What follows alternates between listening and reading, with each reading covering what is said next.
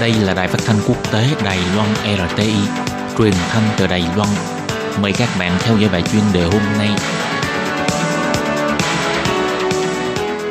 Khi Nhi xin chào các bạn, các bạn thân mến. Sau đây xin mời các bạn cùng đón nghe bài chuyên đề của ngày hôm nay với chủ đề là Không phải tất cả mọi người đều thích hợp dưỡng sinh đông y.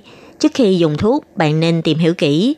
Và sau đây xin mời các bạn cùng đón nghe phần nội dung chi tiết của bài chuyên đề ngày hôm nay. Gần đây, bốn thành viên trong gia đình cựu nghị viên Đại Trung Trương Hoành Niên do tự uống thuốc đông y để bồi bổ sức khỏe, không ngờ bị ngộ độc trì, phải đưa đến bệnh viện để cấp cứu. Con trai của cựu nghị viên, tức nghị viên Trương Ngạn Đồng, đã đưa bột thuốc đông y mà gia đình ông đã dùng đến Cục Y tế thành phố Đại Trung để xét nghiệm. Xét nghiệm lần hai phát hiện hàm lượng trì và thủy ngân trong gói thuốc đều vượt quá mức tiêu chuẩn cho phép. Theo thông tin được biết, hiện nay số nạn nhân trong vụ án này vẫn tiếp tục được tăng lên. Người kê toa thuốc là bác sĩ Lữ Thế Minh của phòng khám Đông y Thịnh Đường. Ông bị nghi ngờ đã kê chu sa là một loại thuốc bị cấm sử dụng trong đông y vào toa thuốc cho người bệnh. Nên cuối cùng gây nên sự kiện ngộ độc lần này.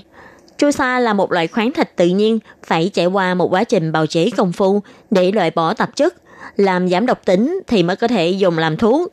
Trước đây, chu sa thường được dùng để làm chất an thần, nhưng thường do quá trình bào chế khó có thể loại bỏ hoàn toàn độc tính, nên thường xuất hiện sự kiện ngộ độc chu sa. Vì thế, từ năm 2005 trở đi, Bộ Y tế Phúc Lệ đã bắt đầu có lệnh cấm dùng chu sa để điều trị trong đông y. Việc bác sĩ đông y sử dụng thuốc cấm gây thiệt hại cho dân vừa được lan truyền đã gây ảnh hưởng trầm trọng đến hình tượng của ngành y học cổ truyền này. Họ Liên hiệp Công đoàn Bác sĩ Đông y Đài Loan đã nhanh chóng gửi thông cáo báo chí, bày tỏ khiển trách đối với hành vi sử dụng thuốc cấm của vị bác sĩ đó và tuyên bố sẽ giải trừ tất cả chức vụ của ông Lữ Thế Minh trong hiệp hội. Nhấn mạnh ngành y học cổ truyền khoa học và những món thuốc bắc hợp pháp đều không có bất kỳ vấn đề gì. Hy vọng người dân có thể tin tưởng. Theo bác sĩ đông y Vách Thuận Lợi của Bệnh viện Trường Canh, khi trả lời phỏng vấn của hãng CNA đã bày tỏ, có rất nhiều vấn đề bài thuốc gặp phải trong các cuốn sách cổ, nay đều có thể tìm ra phương án giải quyết khác. Nhưng vẫn có một số bác sĩ vẫn cứ khăng khăng phải mê tín các bài thuốc cổ. Điều này đã khiến cho sự cố gắng của ngành y học cổ truyền trong bao lâu nay bỗng chốc phải đổ sông đổ bể. Thậm chí bây giờ, khi người dân mua phải thuốc bắc không rõ nguồn gốc, mà phát hiện trong đó có pha lẫn thuốc Tây y trái phép, mà họ cũng tính hết vào ngành y học cổ truyền. Họ quên rằng có rất nhiều món thuốc Bắc có trộn thuốc Tây trái phép đều không phải bài thuốc do chính bác sĩ đông y gây ra. Những năm gần đây, ở Lài Loan nổi lên làn sóng dưỡng sinh, ngày càng có nhiều người dân thích khám đông y để điều dưỡng cơ thể. Từ sau khi xảy ra sự kiện ngộ độc, khiến người dân cảm thấy lo lắng là chưa tẩm bổ được cơ thể, thì cơ thể đã xuất hiện vấn đề vì do uống thuốc Bắc. Ông Bách Thuận Lợi nói, nếu người dân muốn tự bảo vệ mình, thì tốt nhất hãy đi khám ở những phòng khám y học cổ truyền hợp tiêu chuẩn. Chọn uống những loại thuốc bắc đã qua kiểm nghiệm. Tránh mua thuốc không rõ lai lịch ở chợ đêm hay nước ngoài. Quan trọng hơn nữa, trước khi đi khám bác sĩ đông y để điều dưỡng cơ thể, thì hãy tự điều chỉnh nếp sống của bản thân. Phải nhớ rằng sức khỏe là do bản thân, chứ không phải cứ uống thuốc là sẽ bổ.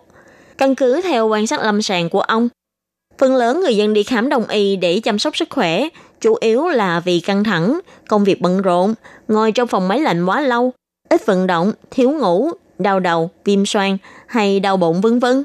Thực ra những vấn đề này đều có thể cải thiện trong việc thay đổi nếp sống. Phối hợp với việc ăn uống và vận động hợp lý hay massage huyệt đạo thường xuyên thì đều có thể giải quyết được. Chỉ khi quá nghiêm trọng thì mới cần phải đi khám. Không những như vậy, rất nhiều người dân còn hay tẩm bổ không đúng cách. Ví dụ như những người ăn vải thường dễ bị nóng, những người có thể trạng nóng này khi nghe người khác nói ăn mè đen, dầu mè, đường đen, trà gừng hay các loại hạt tốt cho sức khỏe mà ăn theo, không khéo sẽ khiến cho sức khỏe càng tệ hơn. Những thành phần không cần thiết này sẽ trở thành gánh nặng cho cơ thể. Nên người dân phải tự làm rõ thể chất của bản thân mình, thích hợp chăm sóc như thế nào mới là điều quan trọng nhất.